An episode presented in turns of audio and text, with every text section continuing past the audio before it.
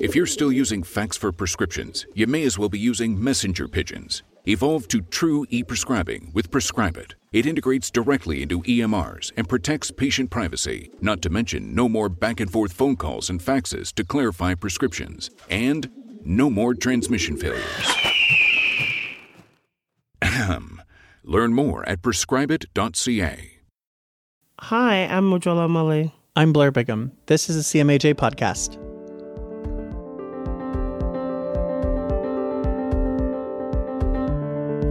So, Blair, today um, we have four articles that we're looking at in the CMAJ around migraines. Uh, two are patient perspectives uh, that describe what their journey has been in terms of getting treatment for their migraines.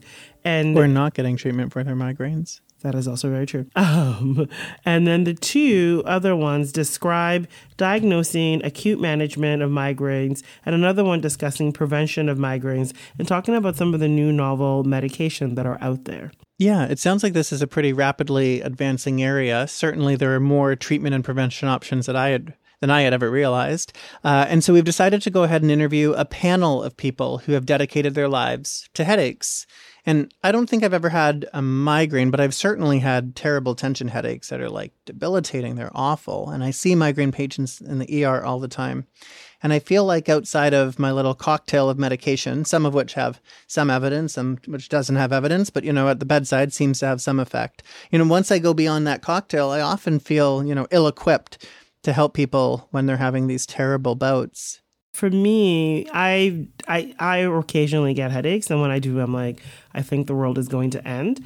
Uh, but I have, uh, I would say that two of the closest people to me um, in terms of my best friends are chronic migraine sufferers and watching mm. them over the last one for the over the last 24 years has been really really challenging in terms of her um, both of them are female, uh, of them getting the proper treatment and just mm-hmm. watching how their life has evolved and changed because of their migraines. Uh, just one anecdotal for one of my friends, you know, her children remind her to take her medication because they want to have a fun mom around. And so, and this is someone who prides themselves on being a great mother. And right. I think oftentimes as physicians, we kind of we see just the disease um, and we don't see how debilitating and how it affects just the whole person uh, and so for me i found thought that this would be just a great episode just for us to kind of go deeper into what first just management of migraines from a uh, from a clinical point of view but then just moving more into the the whole person of what it's like to have migraines Absolutely. Well, let's get right into our panel.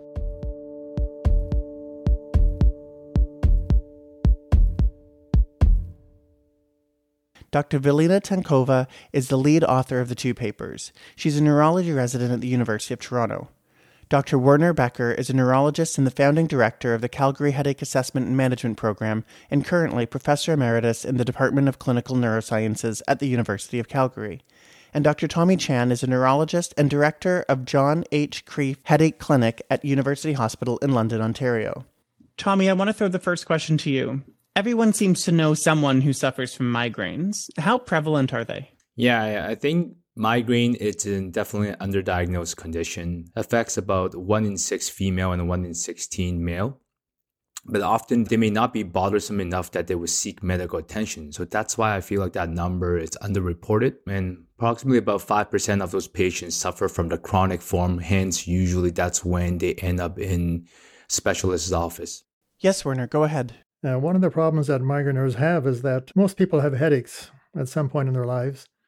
And it's not appreciated that migraine is a specific kind of headache, which is which can cause significant disability as opposed to the so called ordinary headaches or tension type headaches. So, yes, uh, we think migraine is generally quite underdiagnosed, and it's not clear why, except we may have a problem with physician patient communication. The diagnostic criteria are now well known, but I think many primary care physicians still aren't really aware of them. I think that education has to be the best solution to addressing that. As an example, there was a time, and there probably still are some doctors who think that migraine sufferers have to have an aura, and that, that's not true. Only about a third of migraine patients ever have an aura with their attacks. Then there's the issue of chronic migraine that Tommy alluded to. Now, people with chronic migraine have headache all the time or at least 15 days a month. And not all those headache days are migraine days, although in general, most of them have some migraine features. So if the doctor picks up on a few tension type headache days, they may think, oh, this is not migraine. But in fact, it is a chronic migraine. Velina, what do we know about what causes migraines? Sure. So, migraines in general is characterized as a disorder of neuronal hyperexcitability. And while there are a number of genetic variants that have been associated with the condition, it's it's um, multifactorial, multigenetic. There's not one gene that's been identified, but there is a strong genetic basis for it, which is why we see that there is often patients with migraine often have a family history of migraine in close relatives, in their parents or grandparents or their children. In terms of the actual pathophysiology, it's generally thought that migraine results from the activation of the trigeminovascular pathway, which consists of nerves that innervate the dura and the large cerebral arteries. And when these neurons are activated or stimulated, they release vasoactive neuropeptides such as calcitonin gene related peptide or CGRP, which animal studies and human studies stories have shown that CGRP increases during a migraine attack and then it decreases with treatment and between attacks. And it's also been shown that if you infuse CGRP uh, into a patient, it can actually trigger a migraine attack. So there's a very clear sort of causal relationship there. And that hypothesis that migraine can be aborted by preventing or blocking the action of CGRP is central to all of the drugs that have been developed in recent years that either target the CGRP ligand or the CGRP receptor. Dr. Becker, Dr. Chan had mentioned that the prevalence was different when you compare the like two genders and that it was more common in women than it was in men. If we're talking that this is multifactorial and there's a genetic component, why do we see it more in women than we do in men? Uh, migraine is about three times as common in women as, as in men. And I suppose it's fair to say the real reason isn't known, but probably hormonal factors play a role. Although migraine has a genetic component to it, and if you look at identical twin studies, about 50% of the migraine risk is genetic. Environmental factors also play a big role in how many migraine attacks a person will have and how big a problem their migraine will be.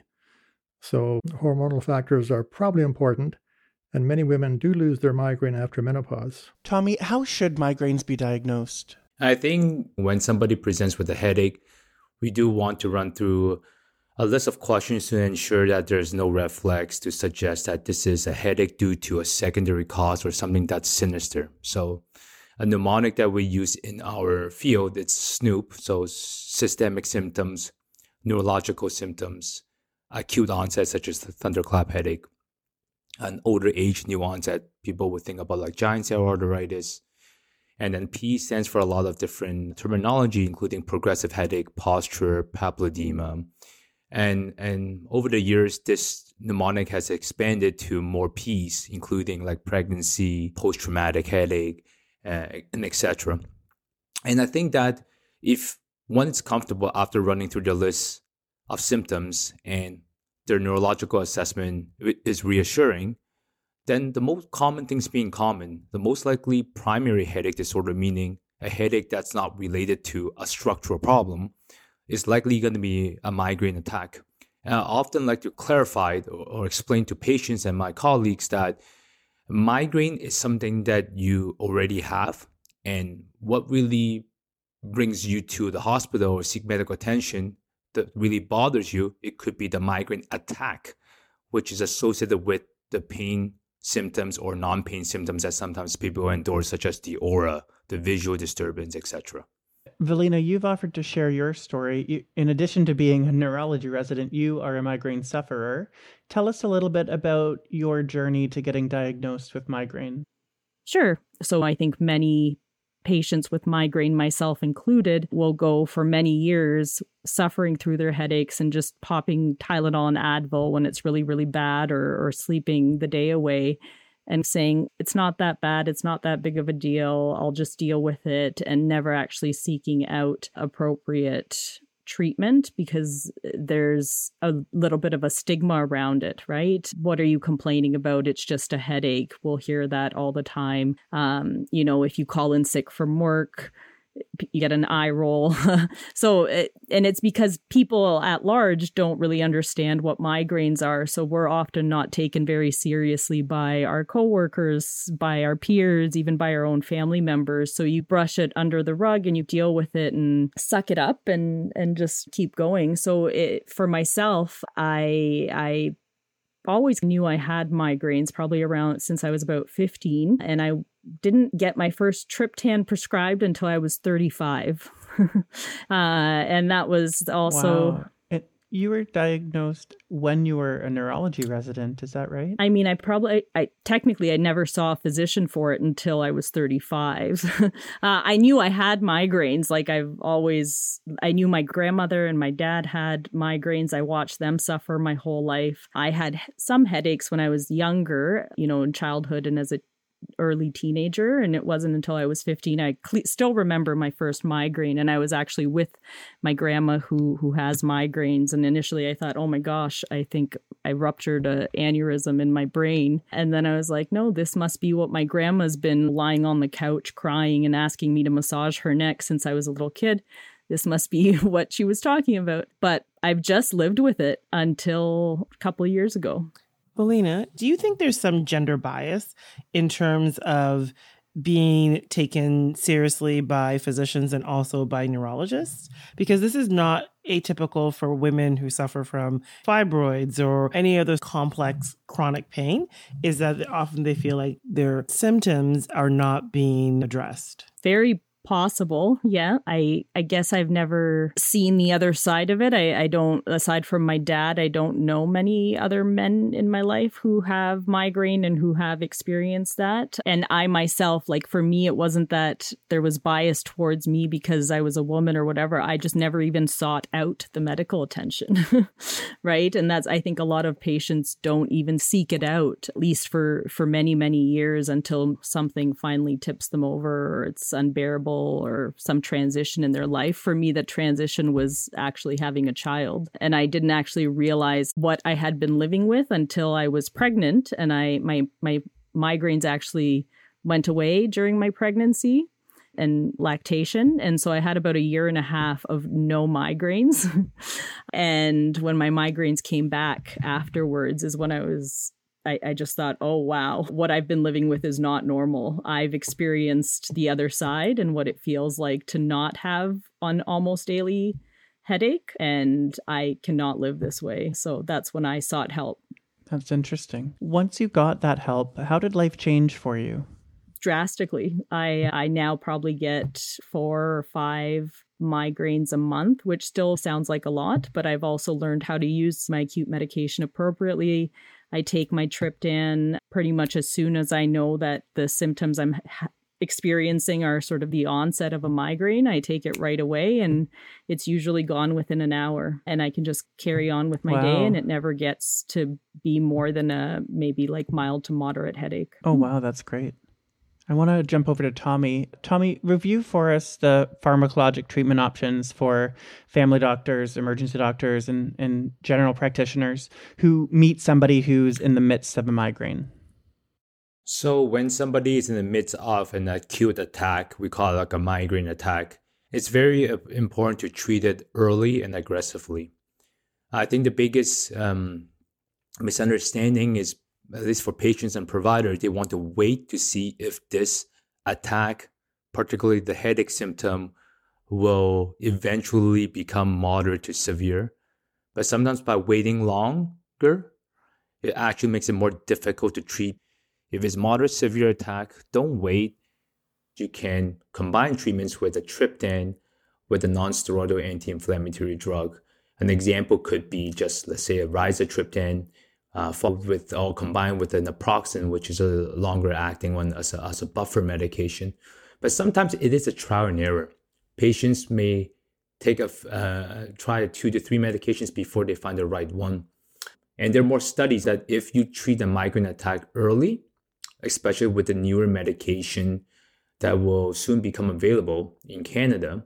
If you treat your migraine attack while the pain is mild, your chance of pain freedom and pain relief is much higher.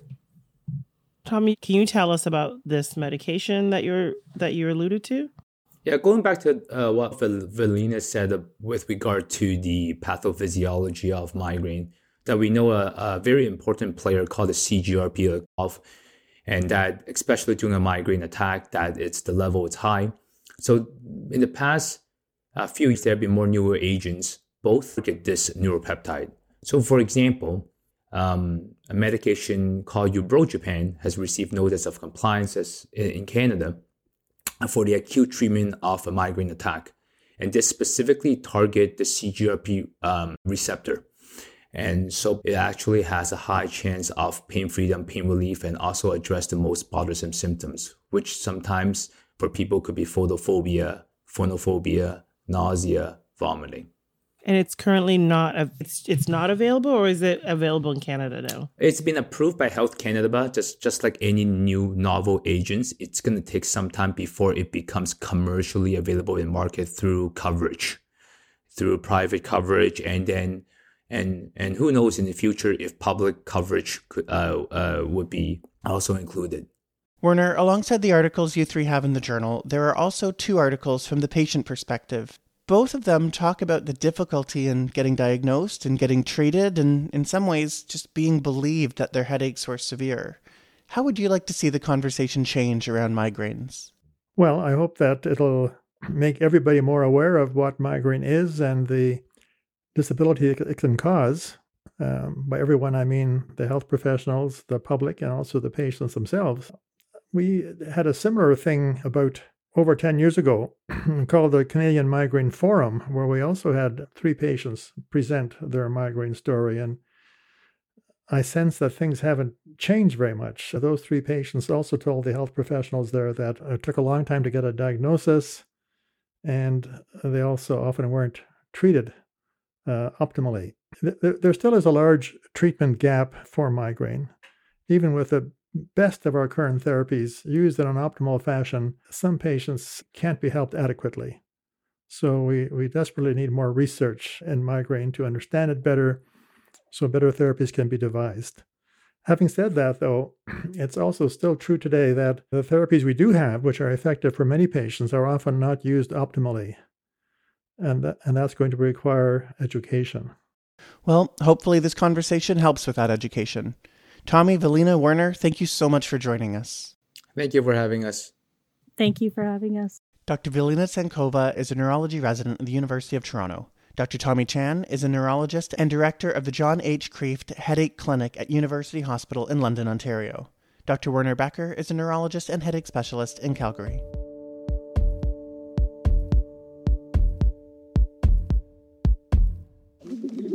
If you're still using fax for prescriptions, you may as well be using messenger pigeons. Evolve to true e prescribing with PrescribeIT. It integrates directly into EMRs and protects patient privacy, not to mention no more back and forth phone calls and faxes to clarify prescriptions. And no more transmission failures.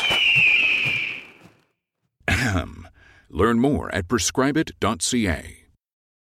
As Werner mentioned, there's clearly a need for more education about migraines. So we thought maybe we should just do that from the patient perspective. So we're going to be speaking to two people who have long struggled with migraines. Unfortunately, this was a last minute decision, and Blair, being the jet setting physician that he is, was unable to join us for this. But he'll be joining us in the closing to discuss what his perspectives are and his takeaways from the interview. Dr. Shanti Edward is a clinical psychologist joining us from Maryland, and soon to be, Dr. Zikra Awosami is a fourth year medical student at the University of Toronto. Thank you both so much for joining us today. Thank you for having us. Thank you for having us. I'll start with you first, Shanti. How long have you lived with migraines? For a really long time. I actually started having migraines as a pretty young kid. I've had them pretty much as long as I can remember. And so you're saying like back in like high school, were you impacted by the migraines? Yes, definitely. I think that they got worse around the time that I got my period and you know that that phase of life. So after 12 and into high school, I did have a lot of migraines, you know, pretty often, and it did affect my daily life. And Zikra, for you, how long have you lived with migraine? I started getting migraines probably near the end of high school. So I'd always had headaches previously growing up, but then right around the end of high school, I started to experience episodic migraines. And I'll start with you, Zikra. What impact has this had on your life? Well, most of the impact for me has actually been throughout medical school because prior to medical school, they were pretty infrequent. They would be maybe a couple of times a year. And near the end of my first year of medical school, it started to increase in severity. By about my third year, it was pretty much every day there was something going on. So, as a medical student, what does that look like for you? Obviously, in the first two years, it might be a little bit more easier to manage if you're like hybrid learning. But when you get into clerkship, what does that look like? Yeah, a lot of it was navigating how to get the right accessibility because my life was so unpredictable. And like you said, clerkship is very demanding and you don't really have control over your schedule. So a lot of that is just trying to connect with the right people, especially with people in accessibility services and getting all of that in writing and then actually having it implemented on site because like the program administration they were aware but it didn't always trickle down to the preceptor that I'm working with day to day, right? It was always like the onus was on me to have this conversation with them, like the first day meeting them, say, oh, by the way, I have this thing that affects my day to day life and things might be unpredictable for me. So just a heads up, which is a really tough way to meet a preceptor, someone that you're hoping to impress yeah. for the first time. And Shanti, what about you? How has migraines impacted your life? I think that they if they've affected pretty much every aspect of my life because at one period of my life I really had a constant sort of low grade pain that could get triggered into where I felt like it got triggered into a full blown migraine based on a number of different factors. And so there was the pain that's associated with the migraines that uh, were a huge effect, but there was also an anxiety around whether I'm going to get one today. You mm. know, is it going to blow up into a full one? And especially when I have an important day ahead of me or lots of things that I need to get done, there was a combination of the actual pain from a migraine and the debilitating kind of symptoms that you would have. But there was also this fear and anxiety around whether I'm going to get one. And so that added to the pressure and the stress. And I, I, think it was a loop where one feeds into the other. The stress leads to migraines, and then migraines mm. leads to more stress. And how have you found in your work life people being able to be accommodating to that? From what I remember, you work in the business field. So how like mm-hmm. how have you found that? Has there been accommodations? I, no, there there's no real accommodation for it. I think that generally people think it's just sort of a headache. If you haven't had migraines, they think it might be a, just a really bad headache. And there's really not much room to have an accommodation around sickness in general and then something that chronically affects you. There's still an expectation of a certain level of output, regardless of how you feel that day. And so, this question is for both of you. We know that migraines are the number one cause of disability in women worldwide. But what from what both of you are saying is that it's really not even viewed as a disability. Is do you think part of that is a bit of sexism that we don't view it as a problem, like as a disability itself? I do. I think I think so because when I think about my experience in even getting diagnosed and treated for migraines, I think about that process and it would always sort of start the same way, you know, over and over food diary, sleep diary, all of these different things and it's it was almost any way that it could be characterized in a way that was not something that was a more chronic kind of dis- da- disabling type of experience. Okay. And for you, Zikra, what are your thoughts on that? Yeah, I mean, I think it's it's also interesting that oftentimes a lot of people with um, migraines, especially women, will also experience worsening of their symptoms around their menstrual cycle. So that also adds to the burden of struggling to talk about it because it's something that you don't necessarily talk about with your colleagues that aren't like your close friends, right? You don't necessarily share intimate I details. actually do all the time because I think it's, you know, because I think we need to normalize it because I'm like, what's wrong? I'm like, my gut's hurting me. I have my period because we do need to normalize it because how am I supposed to be able to operate and be in pain and not complain about it? Sorry, that brings up something, something really big. You know, I mean, I don't, I think, I can't even imagine in my work settings being able to say that. And then also, especially because it's related to women's health and even, even in fields where you're doing health research or you're focused in healthcare, there's really not much room on the business side to really talk about women's health issues, including whether it's your menstrual cycle or the migraine that might be associated with that menstrual cycle. So you mentioned Shanti that migraines are like it's understood as like general public thinks it's a very painful headache, but oftentimes they come with a cluster of symptoms with them. So to what extent has this been the case for both of you that you have other symptoms besides the painful headache? Zikra, do you want to go first and then Shanti? Sure. So for me, the way I see it is that a headache is is pain in your head, right? Or on your scalp or wherever. And it, it just stays that way. It doesn't affect your mood, for example, necessarily. It doesn't affect your ability to be able to walk around in your house or make yourself dinner. You may not necessarily experience significant fatigue with a headache, but when you have a migraine, it depending on who you are, it's it's a whole process.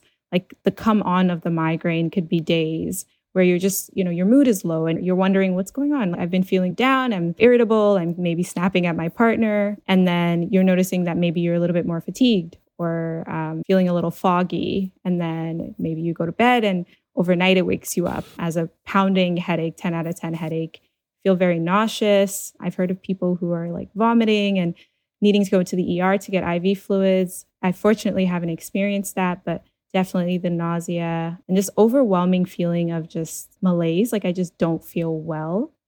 And sometimes you can't like you, you're not able to get out of bed because just the movement is too much. Like i tend to notice i'm like why is my partner moving so much? Like why is he moving so much? Like i oh, notice oh, wow. yeah just like the little movements that you do as a human i notice them so much more when i have a migraine.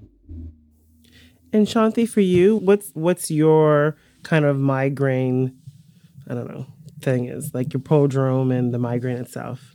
Yeah, so I would say it's different than a typical headache because it does affect everything that you are able to do. So there's a lot of nausea, at least for me, there's a lot of nausea and there can be vomiting associated with that nausea. The pain is very intense. I think where you would describe a headache as painful, you may describe a migraine as this is it charlie i think i'm i think it's t- i think i'm gonna i'm gonna die you know it's, it's the oh, pain oh, wow. is is extreme when it gets to that level where i have actually gone to the er when it's gotten really bad thinking that maybe this is more than what i've experienced in my past migraines and maybe i should have somebody look at me for something else, you know? So, and then the aftermath of it is just that fatigue. And even when the pain fades away, there's a lot of loss of energy and fatigue. And some of that might be related to not really being able to eat during that period of time or throwing up, those other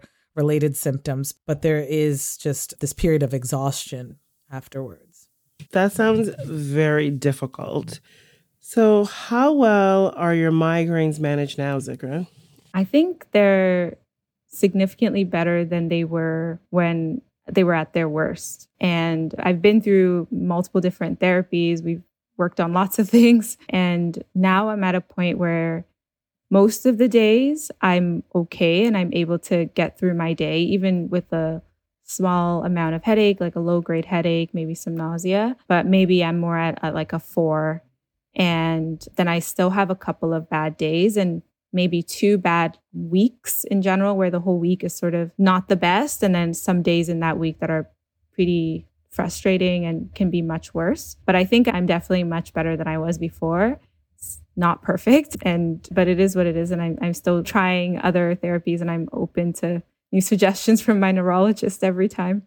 And Shanti, where are you in terms of your migraine journey?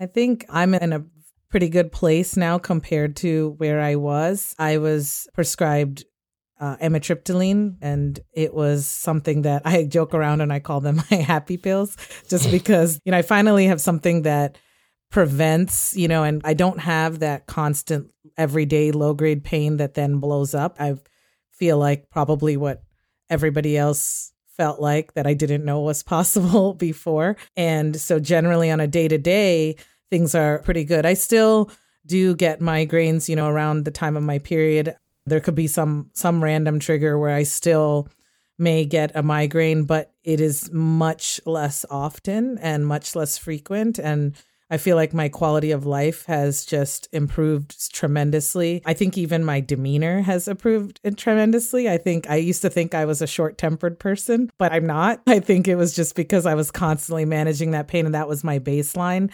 And I didn't realize that my baseline was putting me in a position of feeling irritated, you know, constantly. And now it I don't have that at all and I'm pretty easygoing. So I think it, it's my headache journey or my migraine journey has progressed now to a place where it's much more manageable. That is amazing. Is there anything you think that physicians need to understand about the experience of living with migraines? I do think there's just a, at least in my experience, there was sort of a rote response to uh, a migraine diagnosis or the complaint of, of migraines. It was kind of like, okay, first this, let's do this, then let's do this, let's try that. Instead of listening to what the journey has been thus far and then saying, okay, it appears that these things have not helped or these interventions have not helped. Let's start from a different place. So I think that that was a really big thing for me in terms of being able to actually get an intervention that worked for me because I felt like I I kept having to start again because my doctors just had this uh, like here's the mo for what you do for migraines and then we go through that. And then when i finally got a doctor who who actually listened carefully to to the types of symptoms i was describing they, that you know when i was prescribed the the medication it just it did wonders for me. And i think that it was because of a function of of really listening and building upon previous experience that that i had. That's wonderful. And you zikra? I think um also it's it's at least for me it's been a very expensive journey and it, it continues to be very expensive. So also recognizing that there isn't a lot of support for patients as well especially from the government and even insurance plans are not the most supportive when it comes to well, some I didn't know treatments. that. yeah even like the med school one yeah, like the one that I have now maxes out. Like it has a max, and I'm on some pretty expensive medications. So, uh, like, I get Botox every three months, and then I'm also on Ajovy, which is a CGRP inhibitor. So, I pay for Ajovy out of pocket because my plan only allows me to have one of those like higher priced items at a time. So, my plan covers 80% of my Botox, but they don't cover the injection fee for Botox and neither does OHIP. Um, so that's $200, the injection fee every three months, and insurance doesn't cover that. And then Botox is $800, which is only 80% covered. And Ajovy is around 700 to $800 a month. So holy crap yeah so so this is not this is actually like a huge accessibility issue right because if you don't have money or any sort of ability to pay you're just gonna Yeah. live in chronic pa- okay Yeah. Like OHIP Plus, which at the time when I was eligible for OHIP Plus, they didn't even cover the triptans. So, which are also they're quite pricey. Like the triptans are around like $16 a pill. So, and those are like the ones that you use for an Mhm. acute treatment, right? So, those are not covered under OHIP Plus. And I think there's some exceptional access programs, but like my family doctor was like tried to fill it out multiple times. It didn't go through. And so I just had to pay for it. okay that was thank you that was i did not think about that and that is actually a huge issue so thank you so much for sharing your experience with us dr shanti edward is a clinical psychologist in maryland and soon to be dr zikra awosami is a fourth year medical student at the university of toronto thanks so much you guys Thank you Thank for you. having us.